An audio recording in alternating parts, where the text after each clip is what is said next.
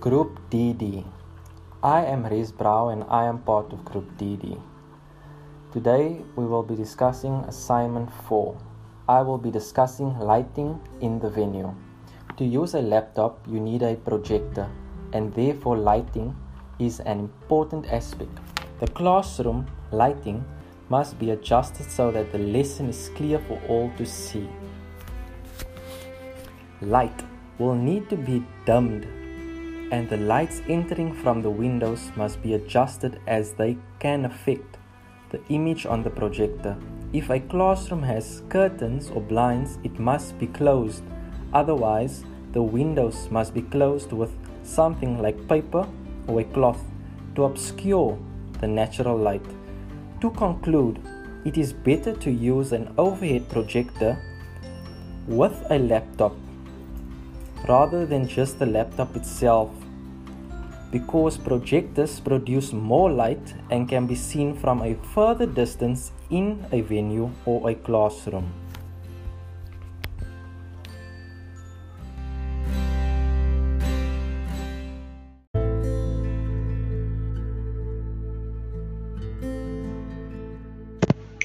Hello, my name is Rahaba Maike and I am in Group DD. This podcast is created on the 27th of February 2021 in Pretoria. I will be discussing topic number two, which is the size and the space of a video that will be used in the classroom. For the size of a video, it is recommended that we use the equivalent visibility rule. This rule simply means that the video is large enough for everyone in the classroom to see well enough and also retain the information that is being displayed by the video. For the space of your video, you need to consider some of the following things. Whether or not you'll be using a projector, whether you, there is a screen installed in the classroom, or whether each learner has a tablet, a laptop, or a computer on their desks. The size will depend on the space of where the video will be displayed, in a sense that if the learners have tablets, a small sized video or content of the video will be visible to them. But if you're going to be using a projector or a screen, you need to make it larger because then it will be a little bit far from them, so they need to be able to see what you're trying to display to them. Also, if you're using a projector, it is important to ensure that the information fits correctly into the projector.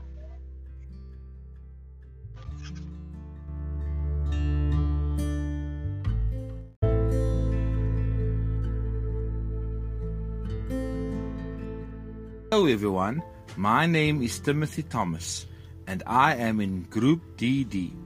I am currently located in Villiersdorp, South Africa. Today, as our group has been discussing how to use or create videos for the classroom for learning purposes, I will especially be discussing and focusing on the scene, image, text, sound, and speed of what's on the screen. The images should be kept as simple as far as possible. In this case, less is always more. We should always be avoiding cluttering on the screen. Our images and backgrounds should not be too busy as this can be very distracting. It is extremely important to make sure that the images complements the theme and topic of the lesson. The use of the text should be kept minimal during each scene. It is best to use readable fonts and make sure they are big enough to read. The sound should be very clear and unnecessary noises in the background must be avoided. If you are using background music, make sure it doesn't overpower the voice audio and it must also complement the topic as well. The speed should always be at a good pace for the learners to follow, in turn, helping them to grasp the concepts being taught in adequate time.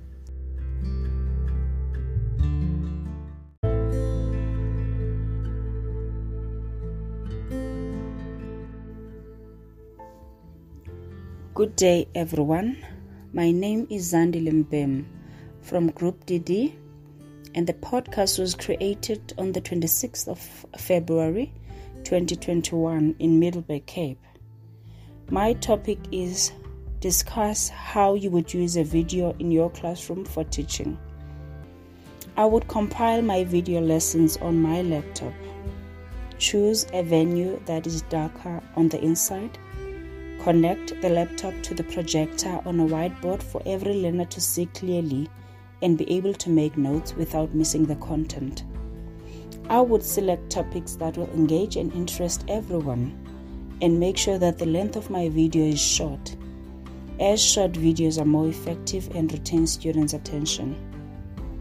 It is believed that students benefit from contextualizing the place, people, and other things when they read about them. So, these videos will assist them in visualizing the person or event. I would make videos to keep for instances where a learner missed classes due to illness or death in the family so they can get to watch the video to keep up with the missed lessons. I would also do video lessons to accommodate those slow learners to give them a chance to watch the videos in their own time and pace so they can understand better. Lastly, I would do videos that would contain quizzes in between in order to test the knowledge and understanding of my learners. Thank you.